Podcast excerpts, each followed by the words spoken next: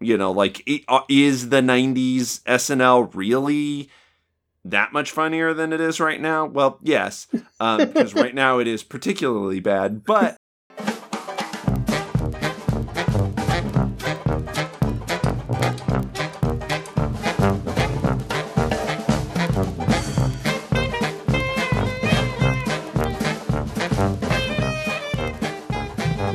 to another episode of the MacGuffin Podcast, the movie review podcast that dreams are made of.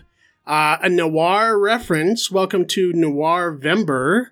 We're not talking about film noirs this episode, but um, uh, it is a uh, that's sort of the aesthetic of the MacGuffin, which I guess we've never actually talked about the parent website for which we do a podcast all that much. um, uh, they're very cool guys. Uh, movie website. I mean, if for whatever reason you're listening to this podcast and you don't know about the MacGuffin website, I always recommend it at the end of the show. But they're based out of Seattle. Spencer and uh, Alan and those guys up there have been working for the Seattle International Film Festival since forever.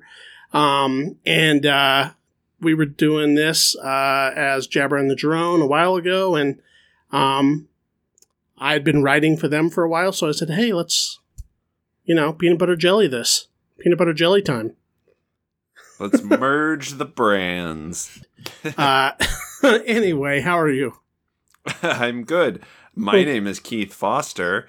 Uh, you are Cassidy Robinson. Just so people know who we are. Yes, rambling out of the gate with complete nonsense. It's good. It's not nonsense. It's it's good to get good to throw them a shout out. Uh, yes, figure we should. And at, some point, eventually, I would like to have some MacGuffin staff writers on the show. Not as many as there used to be. I think Alan pretty much does the bulk of the written reviews now. Um, but yeah, at some point we'll have him on to talk to us about this. Um, and always check their website for their reviews because they generally review the same movies we do. In fact, usually they review them sooner than we do because they have access to screeners and stuff. Yeah. Um, and their opinions don't always reflect ours. I mean, for the most part, we're within because they do grade averages too. We're usually within a, a grade plus or minus.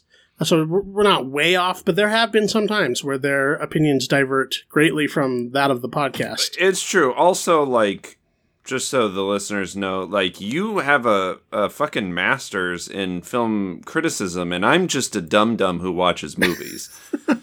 That's the so- dynamic. uh, you know, I took a couple film classes that Yeah. I enjoyed and stuff. So I'm, uh, uh, Here's here's the deep dark secret about film scholarship. You really don't need to go to film school to obtain most of the knowledge that I have. Um, I started at the uh, the special features to Pulp Fiction, where Quentin Tarantino was talking on the the uh, oh what was his name something Rose, the interview program that ran for years.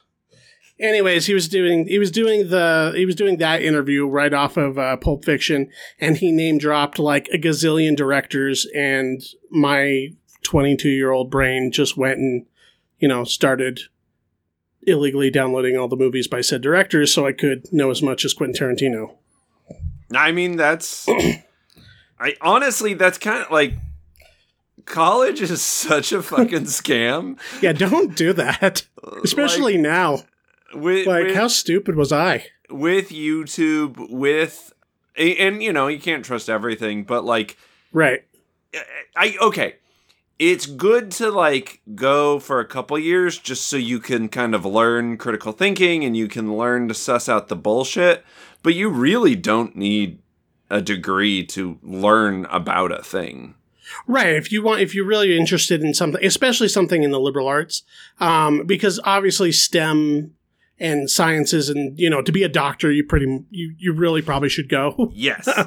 to be a, uh, also anything that I think like, welder. requires yeah like electricity or like i mean Yeah. you could probably learn some of that stuff but it'd probably save you a lot of time to go to school If you but like don't. my fucking theater degree like hasn't done shit for me and i don't remember shit about shit uh, you know like i can tell you everything about the history of comedy uh, which we did not learn in class so right. So this is us fully endorsing not going to college. you know what? I might endorse it if it didn't uh, cost eighty thousand dollars for a degree that puts you on the bare minimum level playing field. right. Uh, this episode, we're talking about the Borat sequel, Borat, the subsequent movie film. And at the end of the podcast, uh, for the streaming homework, we'll be talking about the Simpsons movie, which I had somehow never seen, um, and you assigned to me. Streaming on Disney Plus. Mm-hmm. Yes, D plus. Uh, I think it might have been the first Disney Plus um, recommendation we've given on the program, but um, that's true because there's there uh, at least as of yet there's not a whole lot of like original Disney content. So unless we're just like mm-hmm. Going through the vault, um, right? Well, know. they have a lot of like the animation and stuff, but yeah. most people have seen all of that. So, but somehow for one other reason or another, I had not seen the Simpsons movie. So we'll be talking about that at the end of the program. Um, before we get into that, I did want to say a little RIP for Sean Connery. Yes. We, Rest in peace. We lost him. Um, and weirdly ironic given the SNL sketch, also Alex Trebek. I know. Yeah. I, I mean, they they both had really good runs. Uh, mm-hmm. Uh, you know, Connery was in his 90s, right? Um, yeah, I think the last film he did it was League of Extraordinary was League Gentlemen. of Extraordinary Gentlemen. Yeah. yeah. which that's that's unfortunate. But well, I, I mean, you know, he had such a good career up to that point, and that was so disappointing. I feel like it makes sense. Just like if if you feel like you're it just not in anymore, just retire. And you know, he got to live out a good uh, a long time in retirement, and um, yeah, he got out when the getting was good. I'm kind of waiting for the same thing with with Gene Hackman because we haven't seen him in a film in a long time. I mean, it might he might have it might be a thing, and he just hasn't said anything. Like I I don't know. Um, but yeah. yeah, it's it's true. But yeah, uh, both Sean Connery and Alex Trebek, uh, with the weird connection of the SNL Celebrity Jeopardy sketch. Right. Do you have a favorite uh, Sean Connery gem? Oh yeah. Uh, okay, I I kind of have two. Um, by far, my favorite Sean Connery performance is, uh, and favorite Indiana Jones movie is Indiana Jones and the Last Crusade. Yeah. Um, I think he has really good chemistry with Harrison Ford. Mm-hmm. Um, the characters really well written. They they both have a lot of. Uh, they both have, I think, a good amount of dramatic stuff mixed with like fun interaction. I I just think it's overall a great performance. Um, to me, that is like the Sean Connery performance that's seared into my brain. Um, with honorable mention uh, for doing the voice of Draco in Dragonheart. a movie that somehow comes up all the time on this podcast. Um, it's a great um, movie. I it, it, I mean it was around before uh, fantasy was like a bankable thing. it's true before that they they really big special effects big special yeah. effects movie at the time yeah yeah and and they managed to allocate the budget for this weird like original script uh, with this uh, wholly weird original like dragon mythology stuff mm-hmm. uh, but they you know managed to secure a budget to to serve the script well and make the dragon look believable and stuff. So I think, uh, you know, I think that is a, a, little hidden gem. And Sean Connery, I think, brings a lot of uh, life to a, a dragon puppet. Yeah, and Dennis Quaid when he had a pulse. Yeah. Yeah. Um, okay, I guess for mine, um, I'm gonna say I'm gonna say Time Bandits is worth Ooh. seeing if you haven't before. Yeah. He plays King Agamemnon. That is um, a good one. It's been a long time since I've seen that. Yeah, it's an old Terry Gilliam flick. super weird. Uh, Pretty funny. Yeah, really decent. Um, I, li- I liked him in that. And then maybe not the coolest answer, but I think he's a lot of fun in it, and he's having a lot of fun in it. Because Sean Connery, when he wants to chew up the scenery, he does. Yeah. Um, yeah. I love him in The Rock. Yeah. He's fucking great in The Rock. It- that yeah. That like kind of era of Sean Connery is like that's just Yeah, his second wind. He was in my brain um Yeah. because you know, uh, like I The Pierce distinguished- Brosnan was my first Bond. Right. Um, you know, so I didn't see some of the other Bond movies until later, which again, he's you know, I, I mean, he brought life to that character. He he yeah. defined what James Bond could sort of be um, Right. on film. Uh, a Scottish Englishman. you know, yeah, but you know, he, he he had that like that '60s cool that Bond Yeah. needed. Um, yeah, yeah. So it is. It's very sad. Um, not. Not totally surprising, but Yeah. But yeah, I think uh, you know he'll be missed. R.I.P. Do you ever hear that story, uh, that crazy casting story that he was like this close to getting the role of Morpheus in The Matrix? Uh, yeah. So, uh, supposedly he passed on both The Matrix Uh huh. and uh, Lord of the Rings. I, I believe he was uh, possible for Gandalf or or uh, maybe Elrond. hmm Um, he passed on both uh, because he didn't get he like just didn't get the scripts. he didn't just understand it. Yeah. understand them, and then. That's supposedly why he took League of Extraordinary Gentlemen because he, he just was like, he didn't want to pass on the next franchise. yeah. He didn't want to the like, next big thing. yeah, and so unfortunately, that was you know that was history, and he's Hmm. not bad in League of Extraordinary Gentlemen. It's just a trash movie. Right. Yeah. He's just kind of his performance is kind of constipated bet- between all of that special effects and costume drama And stuff going on. absolute nonsense. Yeah. Yeah, so there you go. There's that. I I also wanted to remind folks that uh, in the month of November, um, Barnes and Noble is doing their uh, 50% off Criterion sale. So from now to the end of November, you can buy any Criterion film for 50% off. And I'm looking over here. I don't we we're not sponsored by Barnes and Noble. That'd be great Yeah, but or Criterion. But I'm looking over here at stuff I I would pick up. Is there anything? Well, Criterion just released their edition of Parasite, the new Bong Joon Ho film, won Best Oh. Picture. I will definitely be picking that up.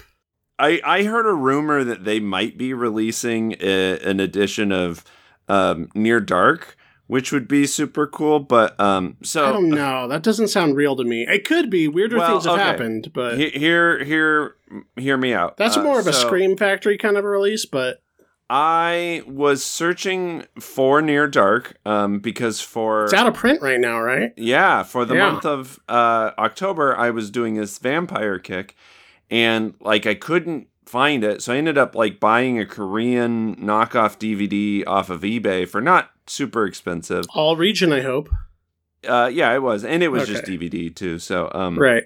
it was it would have been fine if it didn't work or whatever but uh criterion's streaming channel actually was streaming near dark earlier this year like in april or may or something and so Oh, that led a lot of people to think like well hopefully they're working on, a, on an edition um Yeah, when it's a big release like that, especially something that hasn't been in print for a while, or they think they can make money off of, they'll usually tease it out in little ways like that. Like, you know, they'll they'll put Easter eggs on their Instagram and stuff, and people will be like, "Oh!" Like that's how everyone knew they were going to release that big uh, Godzilla box set. yeah. Is because they were teasing it out like for half a year before they're like, "Yeah, we're putting out like the first 13 Godzilla films, Like which is the- also a great uh, choice. The best thing to do on these 50% off sales are the box sets because they're hella expensive usually. is that the the big one with all the like poster art and stuff Yeah, Yeah, it's, actually- it's all I- the uh, Toho films. Yeah, I actually I ended up uh, getting that for my wife for Christmas one year. Oh, that's a good that's a It's- good gift. It's a really cool. Um, it's huge though. Like it is like coffee book size or like coffee table book size. Oh yeah, it's it's going to take up some shelf space for sure. Yeah. Um, I would also I might be interested in getting the Before trilogy because it's usually I think up around eighty to ninety dollars, so I could get that for maybe like forty to fifty, which is a lot more manageable. Um, I a- should just bite the bullet and do some of these Akira Kurosawas. A lot of them I have like only the um like on DVD and stuff. But I I so Criterion is like the only um non steelbook editions I'll buy of stuff anymore. Right, and I keep mine separate from everything else anyway. But yeah, go for the box sets. I think I think there's a good.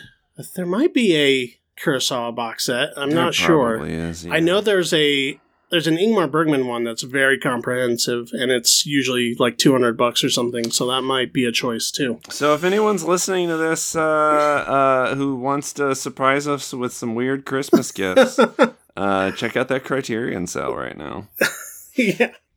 Let's start. Let's go in on these movies, and let's start talking about the Borat sequel, uh, Borat, the subsequent movie film. That's that's not the full title. I know it has one of those like ridiculous like Alanis Morissette length titles. I th- I thought that was the I thought I thought No, I think that's the shortened version. Actually, Oh, okay. it's one of those things. Uh, but I'll let you go ahead and describe that. Yeah, this is the full title. Borat subsequent movie film delivery of prodigious bribe to American regime to make benefit for glorious nation of Kazakhstan. I mean, that's a pretty good summation uh, right there. So, in the years since uh, the original Borat came out in what, like 2000, Six, Yeah, two thousand five. um, yeah, you know, another mockumentary sort of found, or not found footage, but uh, like hidden camera. hidden camera kind of pranky thing where Sacha Baron Cohen reprises his role as Borat. Um, after the movie came out, um, it was such a big success that it made Kazakhstan. Kazakhstan. Anyway, um, so the village that he comes from uh, was felt that they were made a laughing stock of, so uh, he was imprisoned, um, and they release him to take a uh, because he knows America to take a bribe to uh, Mike Pence of this uh, famous chimpanzee, Kazakhstan chimpanzee. So he goes to America again to deliver this bribe to the Trump administration, and and he is followed by his daughter. And due to hijinks, he has to. He decides that he has to present his daughter as a bride to Mike Pence. So the majority of the movie is like as like a fifteen year old child bride. yeah, is Yeah. uh making her American as, as like an acceptable um American woman bride. Right. and prior to to uh, stowing away and joining Borat on his adventure, she had essentially grown up in a cage her whole life in a barn. Yes. Yeah. But she yeah. Uh and also also one of the the big things is because Borat was such a hit and the character is so well known, a lot of the uh conceit of this movie is Borat has to wear like costumes so that he can't be so he's wearing a costume over his costume Yes. uh which He's is kind Bor. of He, it's Sacha Baron Cohen playing Borat in disguise. So there's Yeah. kind of a, a, a disguise within a disguise going on. Which, yeah, I think the, the the problem, not I don't know the problem, but the dilemma that Sacha Baron Cohen has run into with his with his career and the way that he does comedy. Um, oh, you know, he'd been doing the Ali G show for years before Borat came out. A lot of these characters, like Bruno and Borat, came from segments from the Ali G show. yeah Um, but that was a British show, had a little bit of airplay on HBO, but for the most part, it, it yeah it was- super well known here in the street. No, it was a cult wasn't comedy. like- yeah but Yeah. Borat was a bona fide fucking Huge pop hit. phenomenon. so he could really only get away with this so many times. Um, Yeah, and Bruno looks very different, um, Right. and is a very different sort of kind of character. vibe. Um, Yeah. So I can see why you know he could still sort of fool people with that one. Right. Whereas Borat is like, well, you know, because so much of the conceit of these movies is, uh, you know, yeah, tricking people and you know like the, um, sort of Yeah. like gotcha prank stuff and and like you know setting people up to say stupid stuff and setting people up to be racist.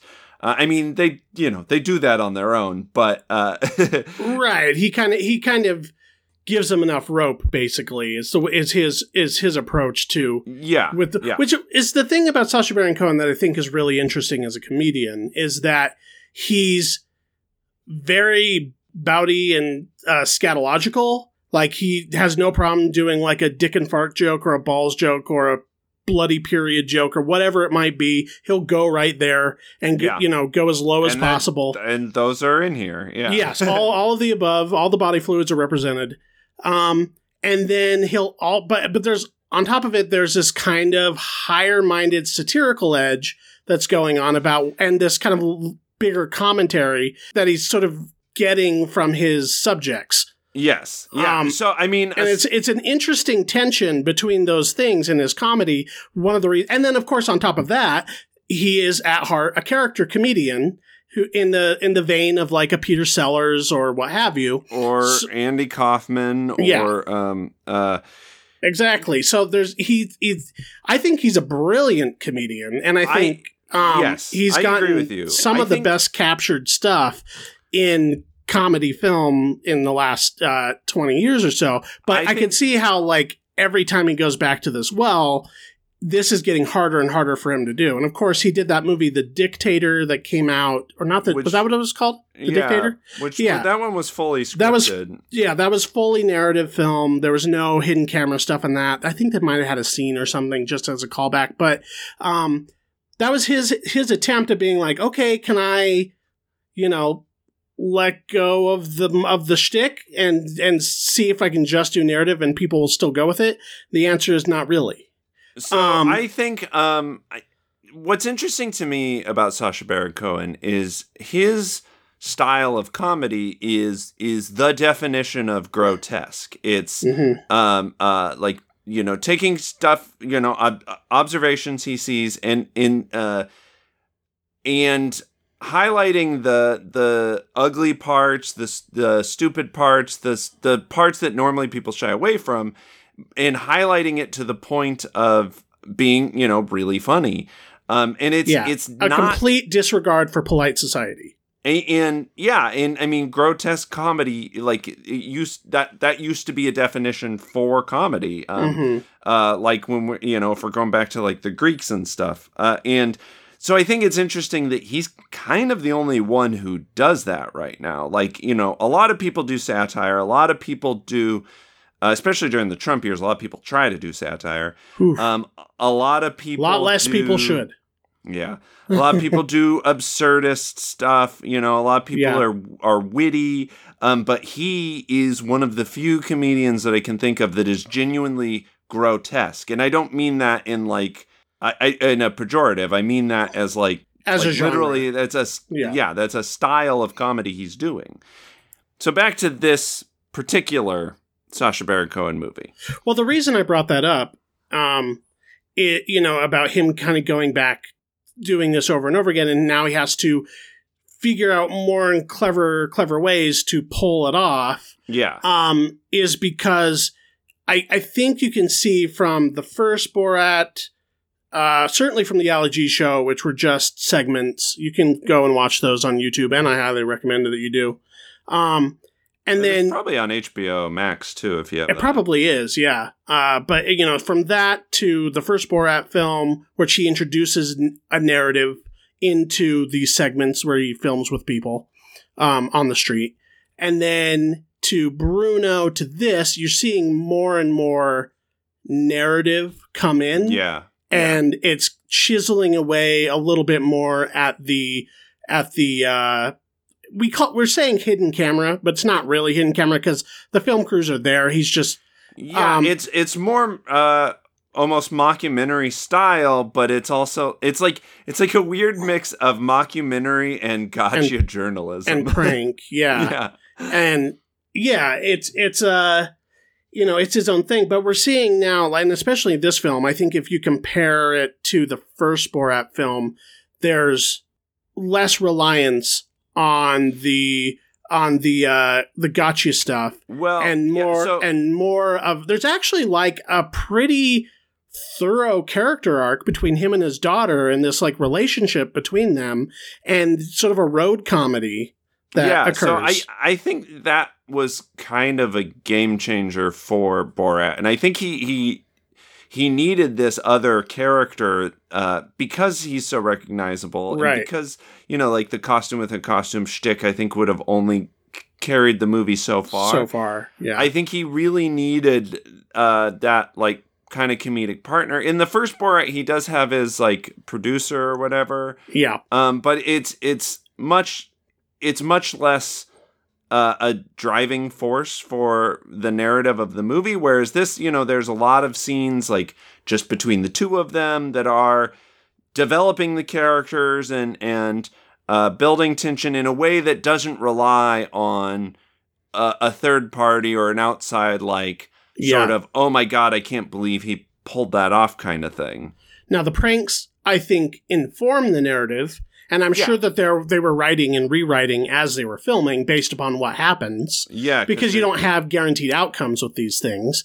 Um, but they were a- within that they're able to craft a pretty solid, you know, three act deal. Mhm. Um, and we should Well, say I that I the actress who plays his daughter is named Maria uh, Bakalova, and she's really good in this. Really, and really she's funny. So she is so game for like All of being as uh, uh like they make her you know so ugly at the beginning and like and some of her bits are I think some of the funniest and Yeah. like and so disgusting but also hilarious. Like there Right. there's sequences where you know we were like literally like had to turn away from the screen because it's like oh my god I can't believe they did that and and you want that from a Borat movie from a Sacha Baron Cohen movie like yeah. You're kind of there is this weird expectation of like how's he going to outdo himself? How's he going to Right. raise the stakes from from what he's done before? And and i do think that this movie works without that. And and i think the story that they introduce is a good call because it it it takes that tension away of like what ridiculous stuff are they going to pull off and that just feels more like a treat i think Yeah, I agree. And did you ever? I watched an interview with her um, and Sacha, and they talked about um, the the uh, auditioning process for that role. And it, oh, no. um, she was an unknown essentially, and I guess it was a pretty strenuous uh, audition because first she had to do like a chemistry test with him, you know, Sure, yeah. just improvising and being able to stay in character and you know totally coming up with stuff on the fly, blah, blah, blah. And then they had to do another audition where they went out on the street and convinced people that she is whoever she's saying she is, that this character, and uh, to see if she can, she won't crack. I mean that make that makes a lot of sense, you know, Yeah. because for a normal role, all you have to worry about is sort of, you know, like your your Yeah, there's no take your- two here Exactly. Yeah. Yeah. It's I, I mean, I okay, on some to a certain stuff. extent. There's some stuff that they definitely got to get in the one shot, but you know, I'm Yeah. sure there's a lot that hits the cutting room floor in these kind of movies. too. Oh, I bet there's a ton. I know, like, I went and looked at what was real and what wasn't because there's some of these subjects. I won't call them actors exactly, but there's some of these subjects that become characters that I'm like, how is this person not written? Because they're so perfect for the narrative. You know what Yeah. I mean? yeah. Like, there's this babysitter character, this this oh elderly my black woman, god. She oh the best please- person alive. Yeah, please don't tell me she was in on it because she like oh my god, we were just like, we were watching the movie and we were like it's it's not often in these movies that you see someone that you're just like oh fuck, yes, like I'm so glad that this person exists. Right. And I'll what I'll say, I don't want to spoil it too much, but what I'll say is more of this these people that we especially the longer or characters that are in the movie longer, more of them are real than you would think. Certainly more than I would think. Inter- okay, Um, all right. Because especially like in certain sequences, there's coverage And that's when I started getting suspicious. When there's over the shoulder shots and shot reverse shot and stuff like that, I'm like, those are angles, which means you have to do multiple takes to get angles. And the only thing that I can come up with was some of them where, you know, like specifically there's a sequence, a pretty long sequence in the film, a good chunk, where Borat's in America when the pandemic hits. Uh, yeah. and he goes to live with these like QAnon rednecks for like five days. And I thought for sure these are actors because there's no way they could get this amount of footage, no way that they, they could push story this well. Um, but So I- apparently, I, it- was convinced they were real because they, the way they talked, I, I feel like as an actor, and you know, I'm sure that they, you know, screen them and, and get really quality actors and stuff. But I think Yeah. that type of character is very hard to portray uh, realistically Mhm. because I think the temptation is too strong to um, uh, make it a caricature right. and and these guys are they seemed legit to me yeah. If which- you come from Flyover America, you know these guys. yeah, yeah. Um, and uh, yeah, they they were they were real, and I guess he that whole time he was living with them, he had to stay in character for five days. The That's only time he was out of character was when he would go to his room, and that's pretty nut. That's that's commitment. yeah. Uh, um, also i mean that is a long sequence but it's not even that integral to the to, to no, the they use they it, they eventually kind of montage most of that, and there's some key like pieces of dialogue that push yeah, I story. Mean, I mean, it definitely builds the story, but like, could have come up with other stuff. That so that's that's nuts. That But that's kind of the thing with documentary filmmaking as opposed Yeah. to narrative filmmaking is you don't really know where the story is. So the, I'm sure when That's they were true. filming it and the pandemic hit and they're like, fuck, we can't leave. Like, who knows what we can actually, how we're going to do this movie. So them and the camera crew who were living in this house with this, with these guys were probably like, what if the story's about us living with rednecks during a quarantine? That's a Yeah. story. So Well, they yeah, probably just it- stayed. make it work. Yeah. And, and I mean, here's the thing. I'm glad they did, and and again, I think that's just kind of the testament to Sacha Baron Cohen's genius. Is like stay in character for five fucking days. Let's let's do this. let's see what we get, and they get some gold. I mean, right. That's one of the funniest chunks of the movie. I think. Right, right. And the way it wraps up, of course. Now, I remember him at the rally, the gun rally, doing the like hillbilly song guy. I remember that hitting the news during the summer. That Oh, really? Sacha Baron Cohen was at this thing and he kept singing the song and it kept escalating and getting more and more ridiculous. And then eventually he was chased out. I remember that being a news piece. And a lot of people thought it was for his se- a second season for that uh, This Is America show or whatever that was called on HBO. Um, but it, lo and behold, it was it was for this film. But yeah, so all, all I'm saying with all this is that I would guess because I talked about coverage, I would guess that they probably get what they get, hmm and then they might stage certain things for angles. Yeah, that's Like- probably true. Like if it's just a hand or a uh, or a uh, s- setting or something like that, they just need another angle or something. They could probably fake some of that. Well, and and you can do that under the guise of a documentary. You can do that without giving away the game. You know, you can be like, "That was great. We just need you to uh, say that again for you know clear into the camera or whatever." Yeah, Like, or we didn't get that quite well enough. Can you say? Can let's? uh, Yeah, yeah, I, mean, even a lot of actual documentarians do that. I know, like exactly. so uh, that's not that. unheard of. Yeah. crazy to me. Um, yeah, I mean, I I think another problem Sacha Baron Cohen has is, um, I guess it's kind of the same problem we already addressed, but because he is so famous, you know, if he does a thing like the Trump rally, it's going to make the news. Uh, if you I don't had- think that's a problem for him. That's free advertising. And well, I think it's a problem in the case of like um the Rudy Giuliani thing. Uh, right. that was big news. It's still kind of big news, and yeah. and that I mean, not to give away too many spoilers, but that I that's kind of the climax of the whole movie. Yeah. um, so I was kind of annoyed as a movie watcher, um, being like, "Oh, I know where this is going." Uh, Ashley had no idea, and um, Well, that's good. and she actually viewed it from a very different lens not being informed by the the sort of media narrative that surrounded it, which is interesting to me. No, it. I I thought so too. Yeah, I I mean, it's a pretty wild scene, but I like I said, I think yeah, even if it gives away some story or whatever, it, he was probably a little annoyed by that. But ultimately, that that couldn't have hit at a better time because that was right before the movie got released. Yeah, It was pretty right much launched it. election. Yeah, like uh, that's he's always sort of marketed his films with these stories of lawsuits and death threats, and you know, it's yeah, that's true. You know, it's a big part of his circus is is what he got away with and what he almost got killed for.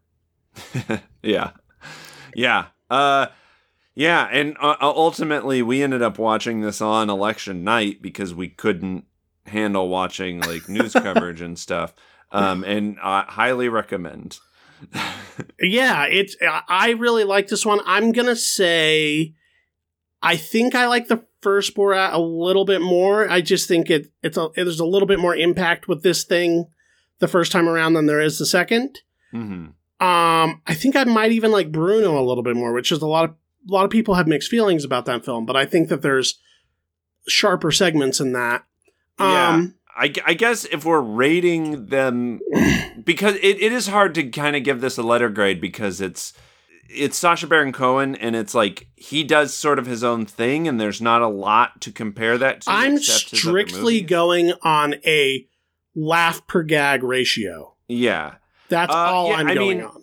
if we're going off of that, then I think Bruno is one of the hardest I've laughed in a movie theater.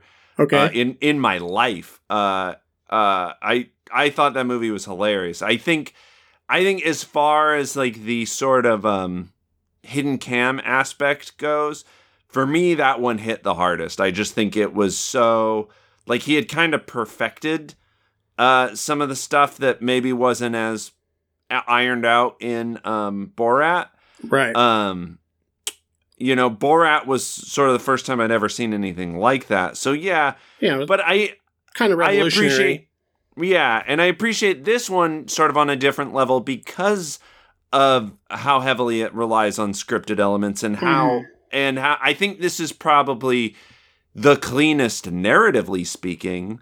Yeah, Um, and I really love the relationship, the core relationship in the movie, and and sort of that it actually has. It's a little bit more tender as a story Yeah. than certainly more than Bruno, and uh, more so than than the first Borat. I think this is going for emotional story storytelling a little bit more. Not that Yeah. that's the core of it, but uh, but I think it achieves that more. And then I think the idea of bringing on that other actress to kind Yeah. of farm out some of these pranks is uh, a really great way to go about it. Uh, and I, I thought that was a great way for him to sort of evolve his legacy. Like you Mhm. know, uh, uh, and I don't know if she'll kind of become a torchbearer or whatever, but um, you know, this could be it, and that that's kind of what I feel every time I see a Sacha Baron. Cohen She movie. It's like- literally just signed to an agency. I also think the audience's enjoyment of a movie of this is going to be like, you know, kind of how much do you like Sacha Baron Cohen's thing? Because if Well, you're not certainly, into yeah. it, uh, you know, this is sort of, I think, like you said, this is a little more sentimental. It is a little more of a softer touch. So, you know, this might be more of an entryway, I guess. Um, but yeah, if, if, you you're don't, not into his thing, you're if you've never like thought the character was funny, if you don't, if you don't laugh at people making asses out of themselves, like, then this isn't for you. But I, it this this kind of stuff, like, I watched all of those prank shows, all of those prank shows, whether it was Punk'd or Scare Tactics or what was the one Fed Up or whatever, where they where they work like Oh. businesses and they have to go and see how mad they can make customers. yeah, yeah. Um yeah, fed up. Did you ever watch uh Was that what it was Nathan- called? I don't Did you ever watch Nathan for you? Uh, no, but that was the one with dumb Starbucks, right?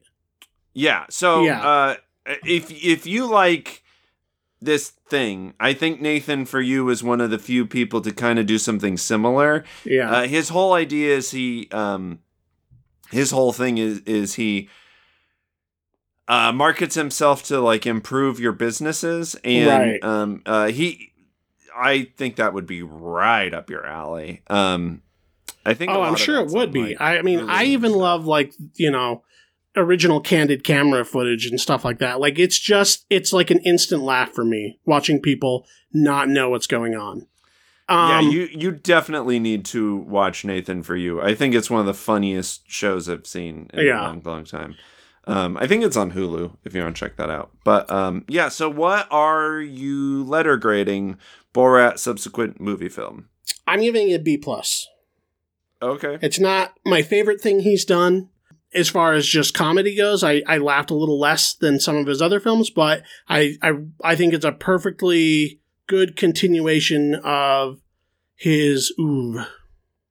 Yeah, I I guess if I'm grading it uh, according to the rest of his work, I would probably put it somewhere around a B plus two. But um, if I'm just grading it as a movie, I'm going to give it an A. I think it has a a solid um, character arc. It has a it tells a solid narrative. Mhm. Um, I, I think that's what surprised me the most about this Borat film is is just how how good the story was because usually you're sacrificing a little bit of story for uh you know the the candid moments and stuff um they're just not as tight narratively speaking as this one is so yeah. um, I, I think it's a solid comedy movie. There's Mhm. great gags. I, I think it would work without his shtick.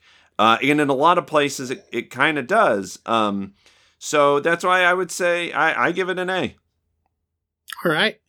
Uh, let's move on then to the Simpsons movie.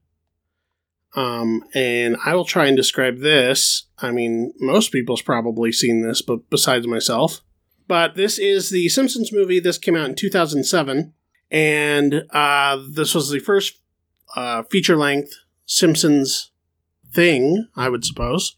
And basically tells the story of the Simpsons family are exiled from uh, Springfield because Homer, after purchasing a pig from a from a, a local fair uh, and dumping all of its waste into an already polluted lake um, or swamp or what have you, it creates a, a, a tipping point, a, ge- uh, a geological tipping point or ecological Eco- ecological. eco- ecological tip- tipping point in which the lake becomes so toxic that they have to quarantine the whole town under a giant dome. Uh, the EPA comes and enforces this, uh, and uh, they're chased out of the town by the the other locals, and their relationships are put into some sort of stress based upon their distrust of Homer, whether it be Bart, who wishes he had a role model father, more like Ned Flanders, his neighbor, or Marge, who's not sure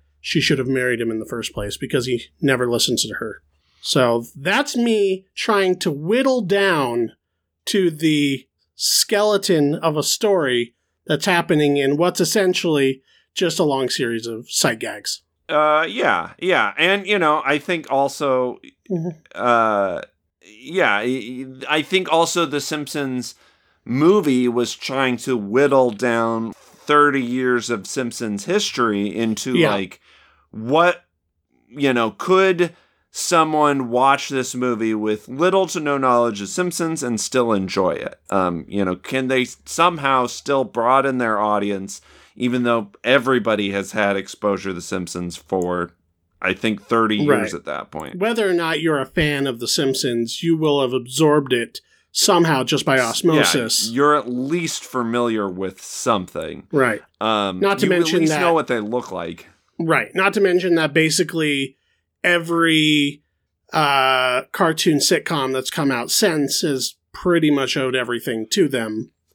Uh, yeah, no, I mean, uh, yeah, they, a lot have taken the torch and moved further. Um, Right. I, I actually see a lot of.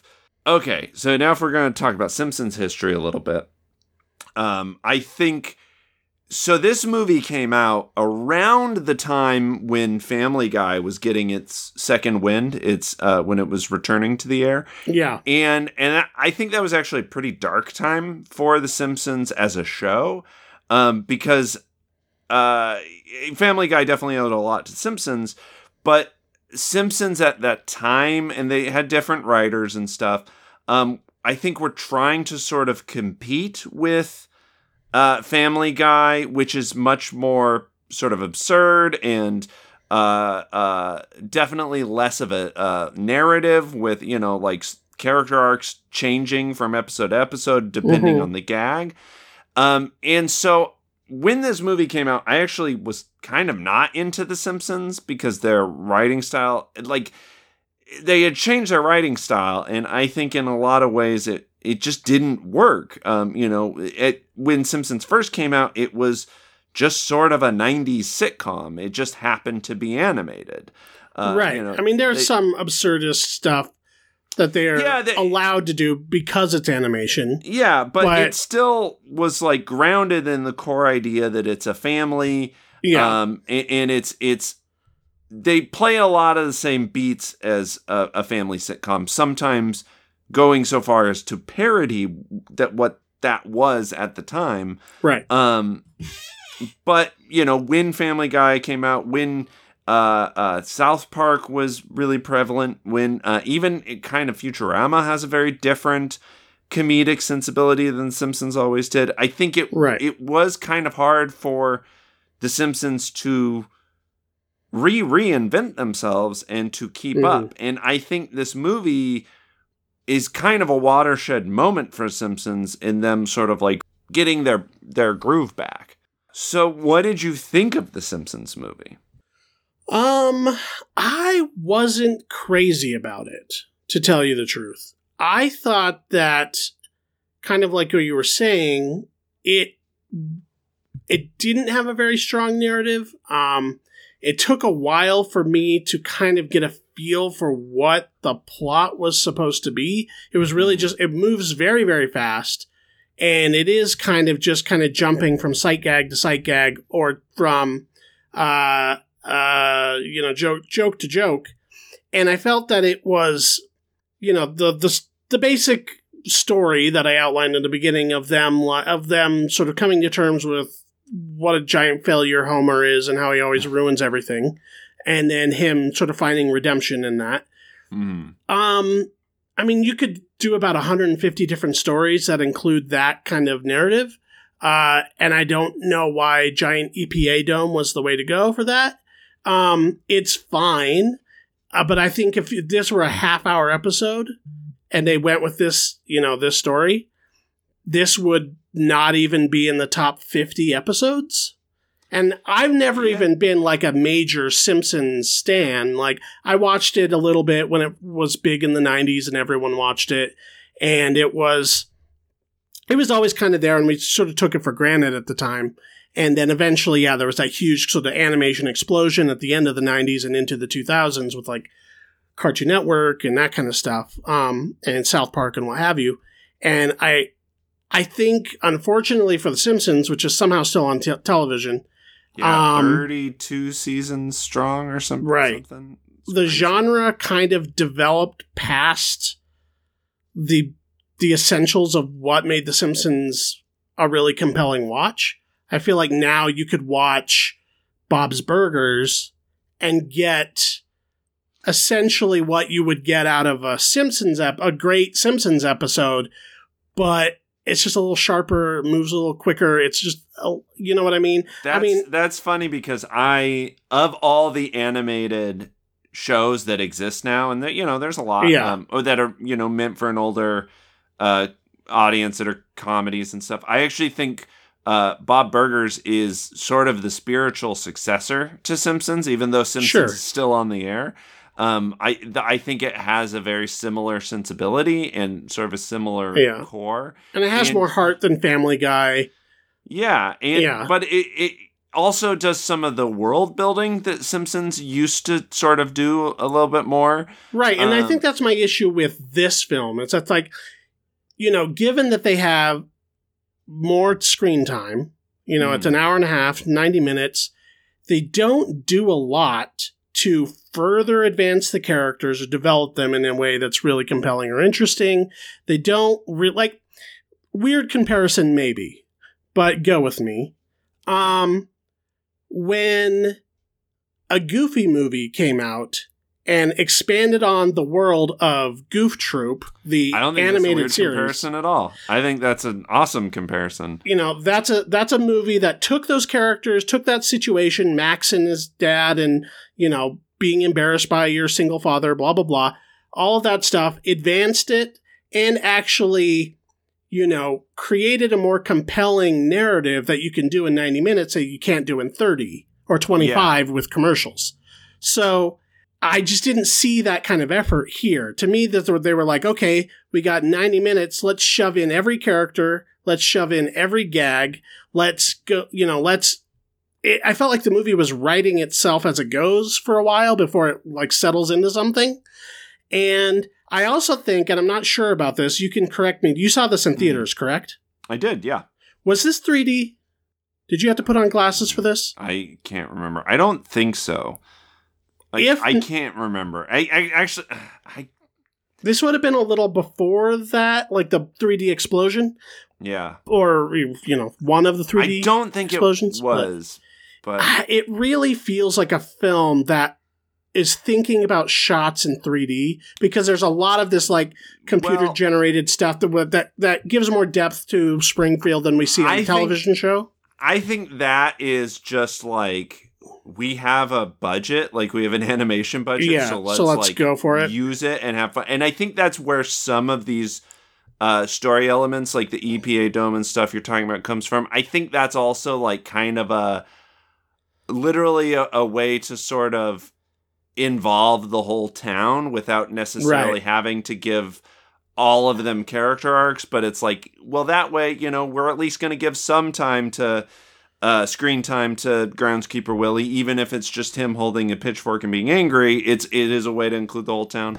Um, but i mean i do agree with you and and when this movie came out especially i think it was a particularly rough patch for the simpsons because they were doing this thing where it was like every episode had a celebrity cameo in it and Oh yeah, yeah, yeah. usually didn't have good gags to go along with it and i mean That was a period get- of time where you weren't you hadn't made it unless you had a Simpsons episode. yeah but they Yeah. were usually not good No, they Uh, were just kind of there. Yeah. and um and i think you see that a little bit with green day at the beginning yeah. um and which is pretty dated now Uh-huh. um uh so i i think when i look at this movie uh i'm looking at it as uh, uh, so I, you know, I was a long time Simpson Simpsons stan for the first like twelve episodes or seasons or whatever. Um, I had kind of tuned out of the show at this point, but I went to see the movie just because I, lo- you know, love Simpsons so much, and so for me it was like, oh, okay, this feels a little bit closer to an older style episode, but I do agree with you that it doesn't you know, it doesn't hold up to a lot of their best stuff. right. Um, it's just kind of a long episode. Right, but that's mostly padded with gags. And that's the thing, is it's like I just want more story. Because I've never thought that The Simpsons, as far as all of these shows go, has ever been the funniest. But at its best, it can be the the most tender, or it can be the most uh, uh, character oriented. It can do things like I I think the first episode I ever saw was when I was very young, very little, and rented the Christmas episode where they get the dog mm. and that's like you know tonally a whole different beast than this movie um and i think that's the simpsons i like or of course like there's the famous episode everyone always talks about that um that uh, uh brooks wrote um where uh the the substitute teacher and uh lisa simpson Oh, that's the one. People, I thought you were going to say Conan O'Brien's monorail episode. That's like that's sort of the one Well, of there's the a few. moments. There's a few Uh, that people always talk. That one was that one was talked about because uh, Brooks wrote it, who was a producer on the show, Yeah. and he had been a What- producer for many shows, including you know Mary Tyler Moore and what have you. But yeah, I don't think there's anything of that kind of emotional heft in this, which I don't. I- it doesn't I think- need to do I that, think but okay, I'm going to disagree with you a little bit. Um, I think there's some I, I think the closest anyone has to a real character arc is Homer. Yeah.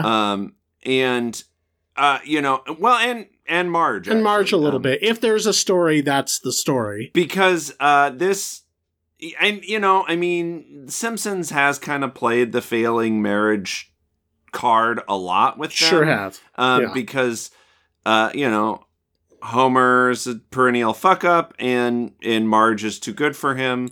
Um, but this is the first time that you know she actually left him.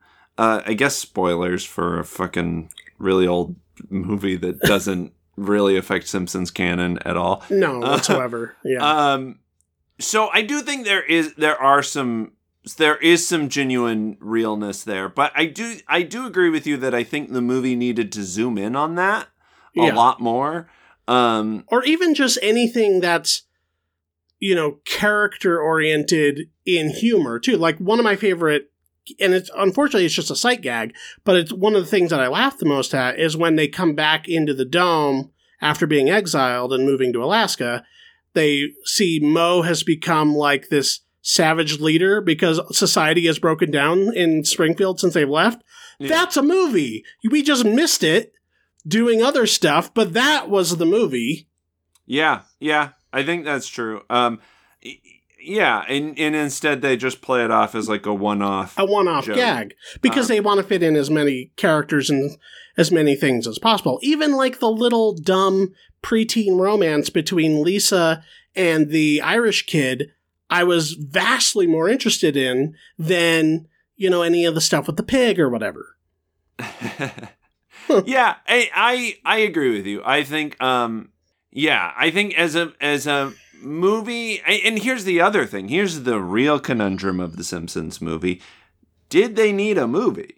Well, certainly not. I mean, I I, I think you know the But way I, but I mean the way you they- historicized it in the canon of like where they were at the time and feeling the pressure, blah blah blah. It probably seemed like a good like shot in the ass to to Yeah. do something more ambitious than the other things we're doing. You I- know, and although I think, you know, and it was a success. It was it yeah, it was a big deal. a hit movie, but uh hmm But I think the Goofy Troop analogy is is a perfect thing because, like you said, they advance the the characters. The, these are characters that have been, uh, you know, kind of the same for so long at this point.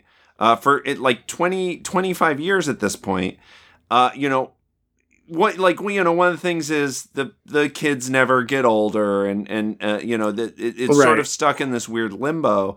In, in maybe a movie would have been a good opportunity to let Bart age a little bit to let um or, or to to actually try to change you know let's let's Then you get into that you get in that scary territory where it's like the last season of Doug or Rugrats all grown up. Sure. we- I- it doesn't necessarily have to be them growing up, but like let's shake it up. Let's Right. let's do something different, you know, because you can't really do that in the show. So if not a movie, then when? Um, Right. And I think that's sort of my my biggest frustration with this movie is, uh, they have all this budget that they use for animation and stuff, but they don't really do anything to advance the story at all. And and I would have necessarily, I might have liked to see that a little bit more. But you know, at the end of the day, I think this is closer to the Simpsons that I grew up with and that I liked than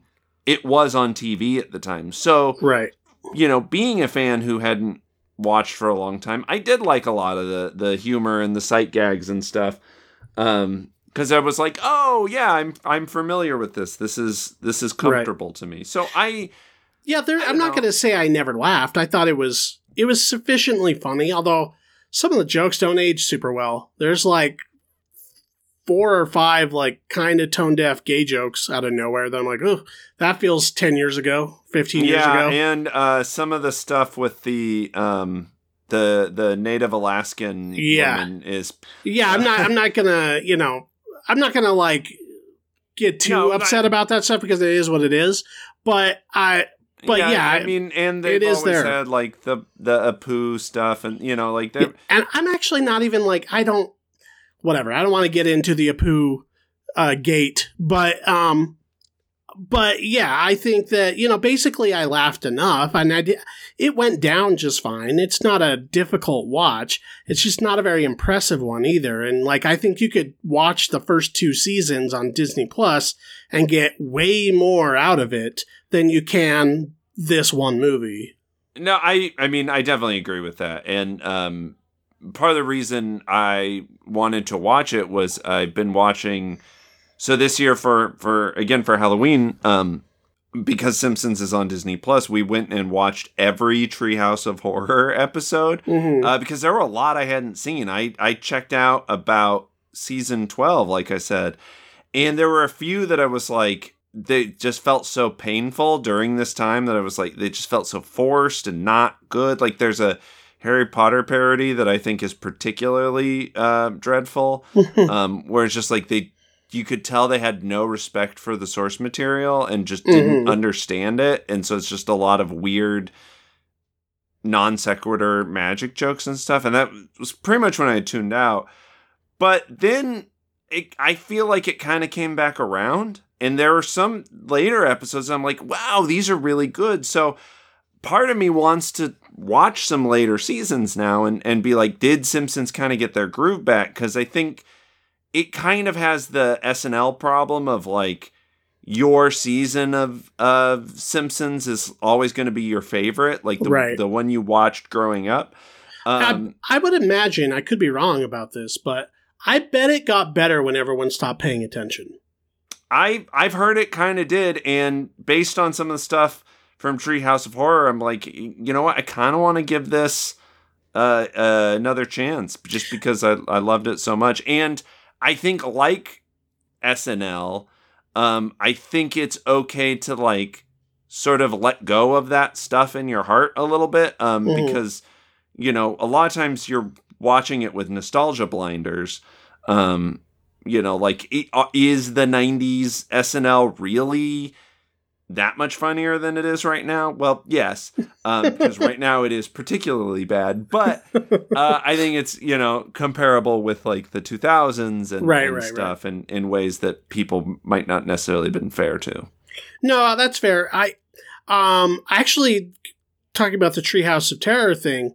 I think that might have been a wiser way to go with a feature length film. So rather than trying to do one narrative or just come up with a long form episode like they did, but maybe do it more like those episodes where it's done in vignettes or or like a triptych or something like that, and then you can just kind of you know They yeah, you they can get maybe- into more kind of wild stuff and out of canon stuff and stuff like that, or or parodies and and it it's it's more Yeah. it's not as uh, consequential. I think that yeah, maybe just doing like you know if it's a movie like they parody so much stuff. Do you know like there's this episode with the Itchy and Scratchy movie where it's like it's kind of a parody of cartoon movies. Like you could kind of do that. Uh, Right. you know because it's animation and if you just like but I, but I also think you know like they are in a weird way trying to broaden their audience like it, and also introduce it to a new generation. Yeah so I do, I do think it strikes a weird tone but I I think I do think that it is a good entry point if you've never watched The Simpsons like you do get the basic gist of most of the characters and stuff Right. um but let's uh, say you know. it's 2020. mhm, You're 16 years old. mhm. and you your favorite thing in the world is Bob's Burgers and some weird anime that I haven't heard of yet. Someone's like, "Hey, you've never seen the Simpsons movie?" And they're like, eh. "It's like, well, let's pop it in." Do you think that sixteen-year-old is gonna get a lot out of this at this point? No, no. I I think I I think a better.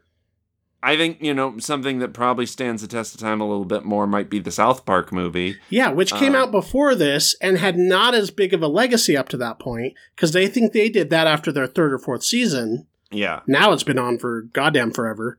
But at Yeah, that time, it was still kind kind of- of, a new hot deal, and they went right to the movie as fast as they could and pulled it off in a big way. Um, I mean, you know, we talked about Sacha Baron Cohen. I think Matt Stone and Trey Parker are about the closest American analogs Yeah. um, to what he does, especially well, now. they're like- provocateurs. they're Right. Yeah, they're you know they they they are trying to keep up and be modern and and and satirical, but also very scatological. Blah blah blah.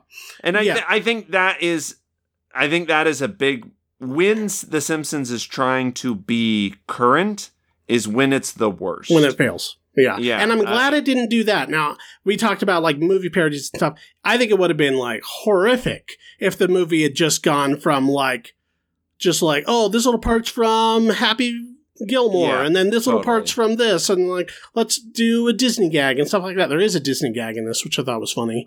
Now, now that's on Disney Plus. but Um, but I actually I thought that was That was a good of the, gag. uh, better gags. Yeah, Yeah. there's some decent ones in this. It's just you know, it's kind of a throw everything in the kitchen sink kind of movie. So not everything sticks. Some stuff does. There's so many gags, you're bound to laugh at some of some of them.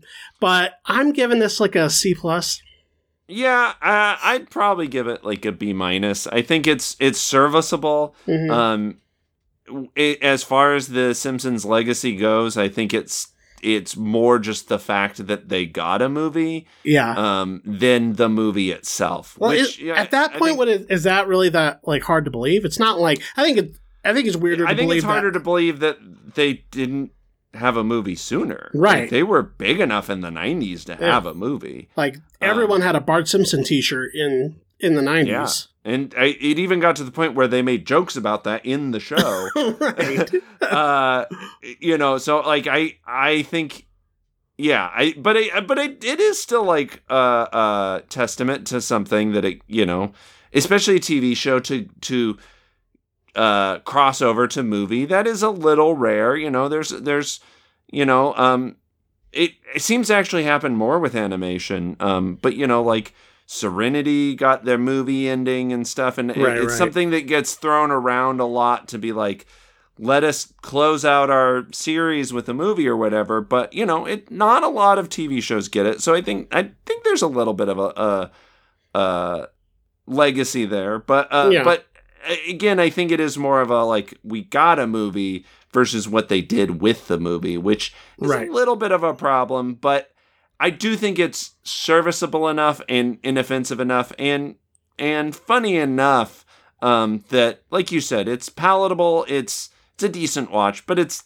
nothing to write home about like i had completely forgotten the story of it um Yeah. where there's episodes that are forever burnt into my brain so Right. Yeah. i guess take that for what it is All right. Well, on the next episode, uh, we are going to be. I, I teased it at the beginning of the show. We're gonna, we're going to be going into Noir November, at least for this uh, next uh, streaming homework, and I'm going to have us watch the Coen Brothers' first film, Blood Simple, which you have never seen. I've seen it. You have not. yes Um, I'm, I'm very excited to see it it's uh currently streaming on hbo max Yes. Is it Max or Go or now? uh, it, it's hbo max there's so there's hbo Uh huh. uh, which is the app that if you have like a cable subscription service or whatever that you already ha- have access to that HBO Right. if you pay for it on cable. If you don't, you can get HBO Max, which is all encompassing of uh, HBO and a bunch of uh, Time Warner's other content. So they have like Warner Brothers movies. They have a lot of access to Cartoon Network stuff. I I think it's actually as far as content wise one of the better streaming apps. right gods. catalog titles that are on that jump on and off and whatever so yeah we'll be watching uh blood simple i have the criterion blu-ray which you could also purchase for 50% off right now from barnesandnoble.com um so that's how i'll be watching it but uh yeah if anybody has anything to say about any of the things we talked about on this episode or past go ahead and email us at MacGuffinPod at gmail.com. You can also follow us and talk to us on our social media platforms, uh, Twitter and Instagram at MacGuffinPod. And we still have a Facebook page. You can go to that if you choose so, uh, facebook.com slash MacGuffinPod. You can follow me individually on Twitter and Instagram at VC Cassidy. Um, and be sure to give us a one or a, a uh, one sentence review and a star rating on Five uh, stars. You almost said one star. I know. Five star rating and a one sentence review on uh, iTunes or Stitcher Radio, Player.fm, all the places that we are downloadable.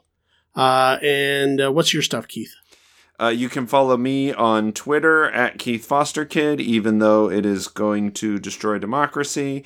Um, I'm off Facebook. Get the fuck off Facebook, because that's really gonna fuck up democracy. what was I saying? Yeah, you can follow me on Twitter at Keith Foster Kid. Uh, you can also follow me on Instagram at Keith Foster Kid. I also have um, an art account where I do um, like comic book style and fan art. Uh, and you can follow me at Sticky Note Aesthetic. Yes. And I believe that is the episode. My wife